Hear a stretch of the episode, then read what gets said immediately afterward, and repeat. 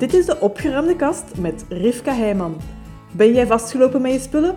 Helemaal welkom, want als voormalig rommel komt, kan ik er namelijk van meespreken. Daarom dat ik deze podcast maakte als baken van hoop voor andere chaoten en als geruststelling dat er leven bestaat na de rommel. Leuk dat je luistert. In deze aflevering ga ik het hebben over het effect en, en ook het belang dat wij er zelf aan, aan hechten. Over de kant van onze rommel, of dat nu veel of weinig rommel is, maar de kant van onze rommel die dat wij een heel stuk complexer maken door het verhaal dat we er zelf van maken. Dat is de insteek voor de aflevering voor vandaag. En ik ga jullie daarin meenemen. Want ik denk dat het wel goed is om die kant ook eens te belichten zodat je ook daar meer vat op krijgt of al bewust van wordt dat dit wel degelijk een invloed uitoefent op hoe dat jij je erbij voelt, hoe dat jij je gedraagt bij je thuis of als er mensen al dan niet op bezoek mogen komen. We hebben gewoon al objectief gezien gewoon het aantal spullen dat er bij ons thuis is. Oké, jij hebt spullen, ik heb spullen. En de hoeveelheid daarvan daar maken we in ons hoofd vaak al een heel eigen verhaal over. Want voor sommige mensen is de helft van de spullen die ik heb, is dat al een vol huis. Terwijl andere mensen juist zeggen dat is al een, al een bijna leeg huis.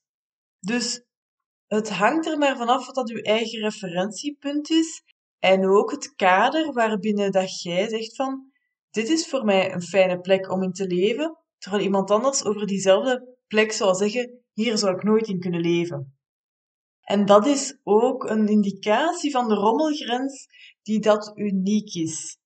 Het is wel goed dat ik dat ook eventjes uitleg, omdat dat iets is waar we ons vaak niet zo bewust van zijn, maar die bij ieder van ons speelt. En ieder van ons heeft dat ook, een rommelgrens. En dat betekent eigenlijk gewoon de grens die dat voor mij het verschil uitmaakt of dat ik mijn spullen bij mij thuis onder controle kan houden of niet meer. Dus dat betekent echt wel, ja, letterlijk van, kan ik het aantal dingen dat ik nu bijhoud bij mij thuis, kan ik daar goed mijn weg mee vinden? Hebben die hun plek? Kan ik die op een goede manier eigenlijk tot hun recht laten komen bij mij thuis? En die rommelgrens voor mij is een andere rommelgrens dan mijn partner heeft, is een andere rommelgrens dan mijn kinderen hebben. En mijn eigen rommelgrens, die verandert ook gedurende mijn leven. Ik weet op momenten dat ik uh, nog een voltijdse job had, waar dat ik voor naar Brussel moest, ja, dan lag mijn rommelgrens langs de ene kant eigenlijk lager, omdat ik gewoon zo vaak van huis was dat ik het, ja, ik zag het dan wel niet als ik er niet was, maar ik had ook niet de energie over om al die spullen eigenlijk te blijven ja, in goede banen leiden. He, zo kunt je het echt zien. Kunt jij de spullen die er bij u thuis zijn, kunt jij die in goede banen leiden met het leven, met de fase waarin dat jij nu zit. Met de activiteiten dat je hebt, met de mensen die dat er in je leven zijn, met hoe dat je jezelf voelt ook, je eigen energiepeil. Dus zowel mentaal als fysiek wat is er voor u op dit moment mogelijk om goed te laten lopen bij u thuis? En dat kan betekenen dat je op dit moment misschien moet zeggen van, mogelijk is het nu even wat minder spullen, waardoor dat ik, als ik die in orde kan houden, dat het wel makkelijker blijft lopen bij mij thuis. Dat die spullen minder een energiedrain, ehm, een energieweglooppunt zijn, waar dat dan nu misschien echt wel ervoor zorgt dat je je sneller overweldigd voelt. Dat je dat ook nog eens allemaal moet blijven ja, managen en dat het er eigenlijk soms te veel aan is. En ik heb gemerkt, als ik van sommige categorieën gewoon zorg dat er minder is, dus echt minder, dat betekent niet dat ik het ga wegstoppen op de zolder of ergens anders in een kast, maar minder dat ik beslis van ik doe een aantal exemplaren van deze categorie weg. Ik geef ze weg of ik moet ze weggooien, maar het vertrekt uit mijn huis.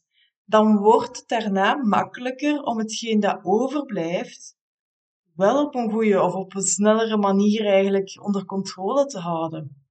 Dat betekent voor mij bijvoorbeeld dat ik in mijn boeken er heel wat heb laten gaan, waarvan dat ik zei van, die zijn minder speciaal voor mij. En ik kan op dit moment ze niet allemaal op een goede manier tot, tot hun recht laten komen en dus ik laat er gaan. Ervan uitgaand en wetende ook dat de juiste boeken wel op het juiste moment in mijn leven zullen zijn. Hoe, dat weet ik nog niet nu, maar daar vertrouw ik wel op. Een andere categorie die bij mij ook, zo'n categorie die snel een beetje de spuigaten begint uit te lopen, is speelgoed.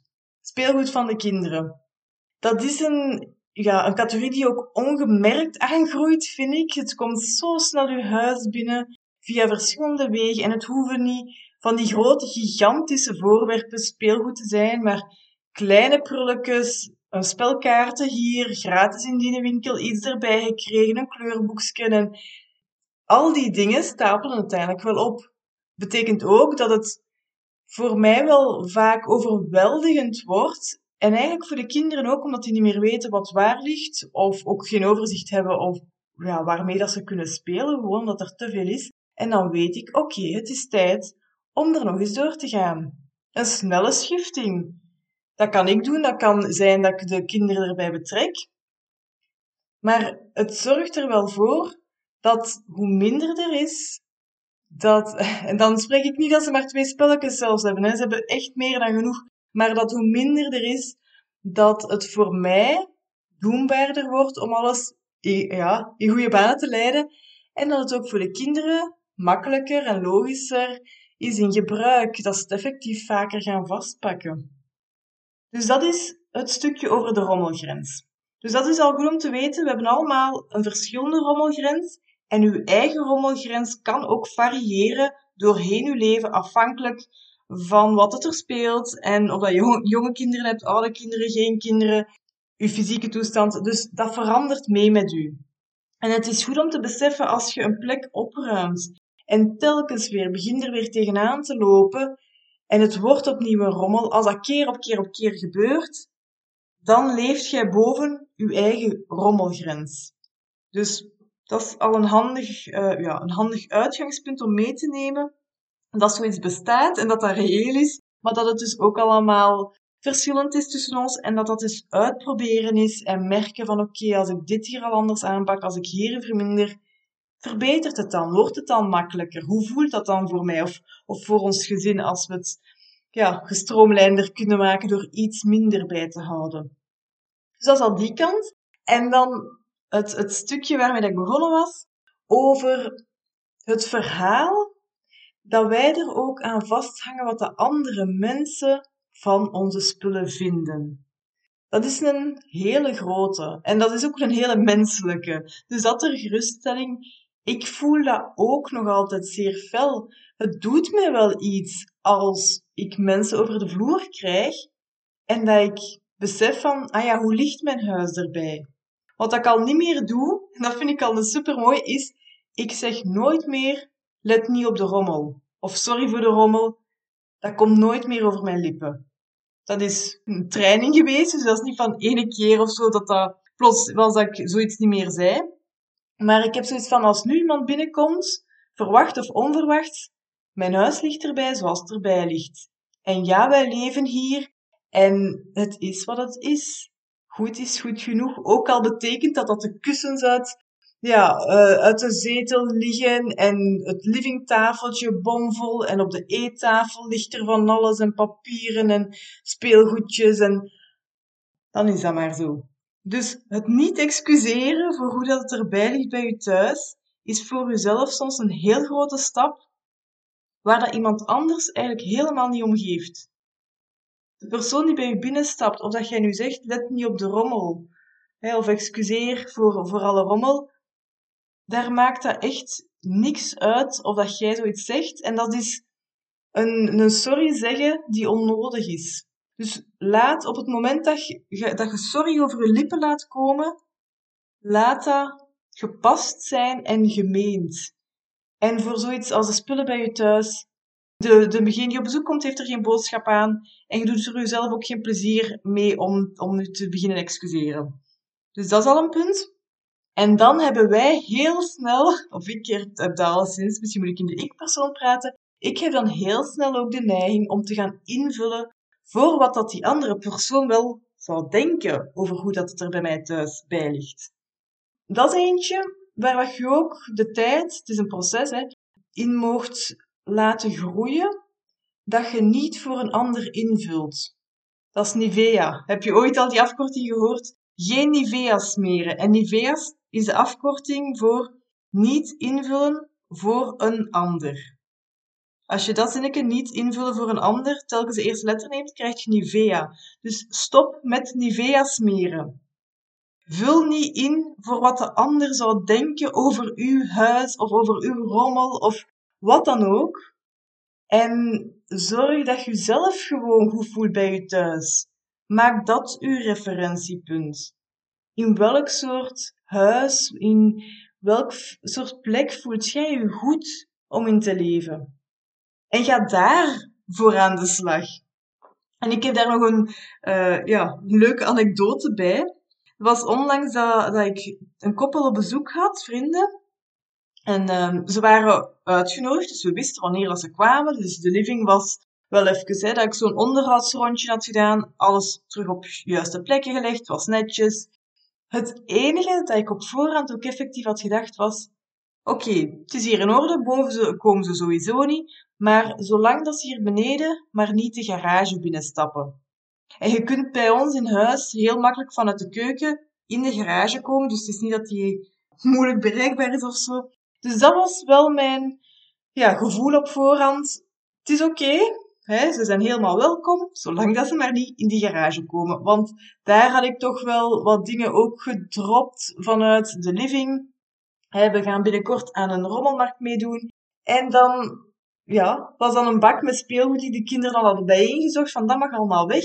Stond nog in de living. Ja, dat is geen zicht. Dus, hup, in de garage. En zo kon ik van al die spullen die in de garage opgestapeld stonden, kan ik denk ik zeker bij drie kwart echt een heel goede uitleg geven waarom dat dat er staat. Waarom die dozen daar staan. Waarom dat die spullen daar op een hoop liggen of zo. Maar dat is ook weer mijn interpretatie over de situatie. Dat is ik die aan het invullen ben voor een ander, namelijk wat, wat zullen ze wel niet denken, moesten ze mijn garage zien. Maar ik denk, oké, ze komen toch niet in de garage, dus ik dump het daar en dan uh, is het opgelost. Hè, hebben gewoon een fijn bezoek. Goed en wel, wat gebeurt er tijdens die avond? Ik was op een gegeven moment in de keuken. Ik was thee aan het maken al om nog te drinken.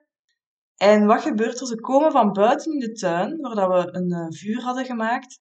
Komen ze in plaats van via de living terug naar binnen, komen ze in plaats daarvan via de garage.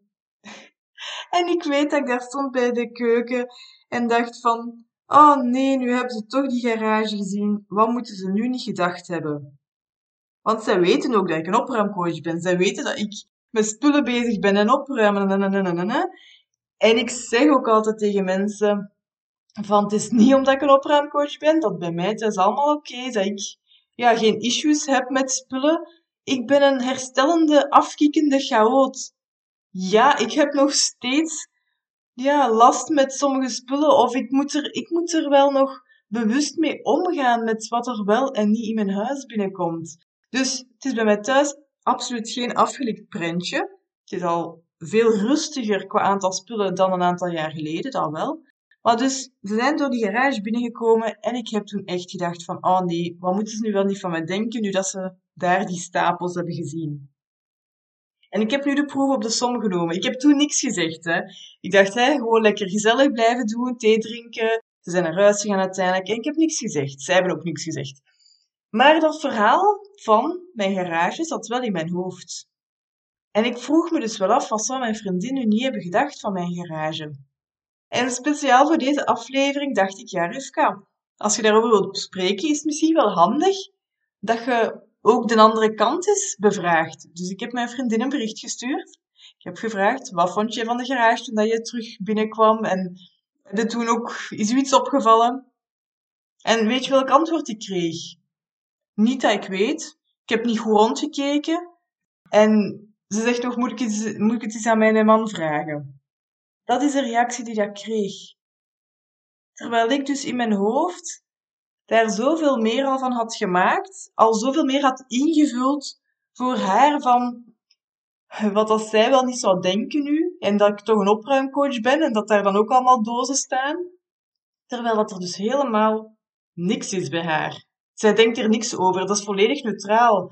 En dat is dus het absurde, want vaak maken wij over ja, situaties, over onze rommel, zo'n grote verhalen in ons hoofd, die gewoon onbestaand zijn.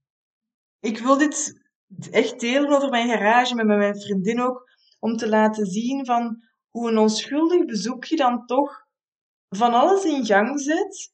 Dat was nu geen drama in mijn leven. Ik kon er ook wel mee omgaan. Het is niet dat ik helemaal ja, in, in een weerstand ben gegaan, maar het zijn wel flitsen van gedachten en, en ja, patronen in mijn hoofd die dan toch getriggerd worden. En dat wil ik met jullie delen om dus te laten zien van ja, ik ken dat. En misschien herken jij je daar ook voor stukken dan in. En dan, dan wil ik je vooral meegeven van, ga er eens bewuster mee om. Wat triggert het dan bij u als iemand een kast zou opentrekken die je liever niet hebt dat ze zien? Wat doet het met u? Moest ze zijn kamerdeur open doen, waar dat je van alles hebt binnengegooid, zodat het uit de weg is op de plek waar dat uw bezoek wel komt? Wat doet het met u? En stel dat iemand inderdaad een van die plekjes ziet, die rommelplekjes, waar dat jij niet trots op bent, waar dat je voor schaamt. Wat betekent dat als iemand dat wel zou zien? En vooral, wat betekent het echt? Niet wat dat jij denkt dat het voor die ander betekent.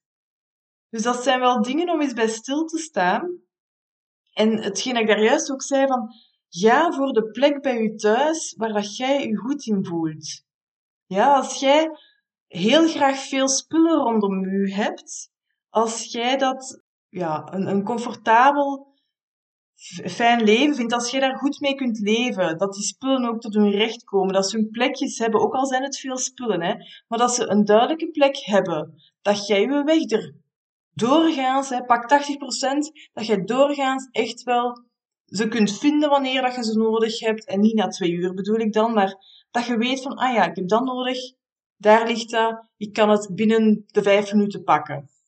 Als dat, als dat lukt voor je om te leven en op een fijne manier leven, niet overleven, maar genietend leven, als dat lukt voor u, dan is er geen vuiltje aan de lucht.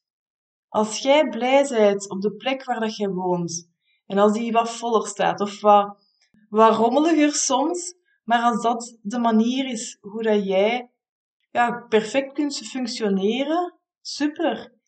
En dan maakt het helemaal niet uit wie dat er bij u thuis binnenstapt en daar een andere gedachte over zou kunnen hebben. De vraag is dus vooral, zijt je echt blij met hoe dat het er bij u thuis bij ligt? En dat is het punt waar dat ik dus zoveel jaar geleden van moest zeggen, nee, ik ben hier niet meer blij mee en ik had geen idee hoe of wat er dan juist anders moest. Dat daar ben ik dan langzaam in, ja, op ontdekking gegaan. Maar als je dan merkt bij jezelf dat je zelf punten hebt bij je thuis of plekken hebt hè, waar dat je toch niet zo tevreden van bent, begin dat dan aan te pakken. Maar niet voor die ander, voor jezelf.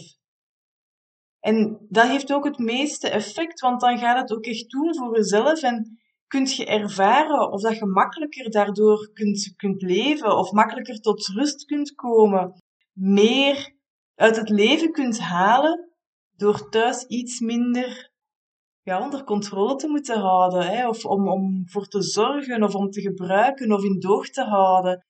En dat is waar het om draait. Kun jij zo fijn mogelijk leven als dat mogelijk is? En dat altijd steeds meer, groter maken. Dan is het, dan zijn je gewoon altijd heel goed bezig, hè? En dat is ook een proces, zoals dus al zoveel dingen die ik tijdens deze aflevering heb vermeld. Het is allemaal een proces. Het vraagt wel wat tijd. En, en het begint met bewustwording. Dat is echt uw allereerste stap. Dus um, je gaat waarschijnlijk nog opmerken dat als er mensen binnenkomen, dat je denkt van uh, oei, het is nog daar te rommelig, dat mogen ze niet zien. Of ik zeg toch, sorry voor de rommel. Merk het op. En dat is het begin. Je moet het eerst beginnen opmerken bij jezelf, omdat je het zo uit het onbewuste deelgedrag, reflex, uh, niet reflectie, maar reflexen haalt. En dan pas, door het op te merken, achteraf, gaat het op een gegeven moment soms ook al beginnen opmerken voordat het over je lippen komt of voordat je denkt van, ah nee, dat is niet nodig. Het is prima hoe dat is en ik zeg welkom en geef er maar een grappige opmerking aan of zo. Maar dat je um, ja, jezelf steeds beter begint te voelen bij je thuis. Dat is waar dat het, ja, de clue in zit, dat je het doet voor jezelf en niet voor die ander. Dus voilà, ik hoop dat je iets hebt kunnen uh, uit deze aflevering halen. Een inzicht, een idee mogelijk ook, bewustwording. Geef het tijd. Wees niet hard voor jezelf. Dat dient niemand. Dus wees lekker mild ook. Gebruik humor. Zoals ik bijvoorbeeld in, tijdens mijn scheiding, als ik dan eieren moest scheiden, dat ik soms ook grappend zei van ja, in scheiden ben ik goed, hè. Dus als ik mijn eitjes moest scheiden. Dat is een onnozel mopje, maar het geeft even een luchtigere draai aan een zware situatie. En dat kun je ook doen als jij je spullen enorm zwaar voelt. Geef er een luchtige toets aan en gooi er een mopje tegenaan. Het hoeft niet voor de hele wereld grappig te zijn, gewoon al voor jezelf dat je een glimlach op je gezicht krijgt. Ah wel, dat is ook al goed. Dus voilà, laat me weten als dit een inzicht geeft. Laat me weten of dat dit u verder helpt. Ja, ik hoor het graag of dat dit uh, een effect heeft. En of dat je hierdoor net iets op een andere manier gaat beginnen benaderen bij je thuis. Veel plezier ermee! Ziezo, dat was het voor deze aflevering van de Opgeruimde Kast. Vond je deze aflevering waardevol? Deel het dan met iemand die er ook mee geholpen is en laat een review achter. Ik vind het trouwens leuk om berichtjes van luisteraars te ontvangen als een aflevering een bepaald inzicht gaf of iets in beweging zette. Laat het me weten, ook als je vragen of suggesties hebt natuurlijk. Dat kan via contact@goedgeschikt.be. Heel fijn dat je erbij was en graag tot de volgende keer.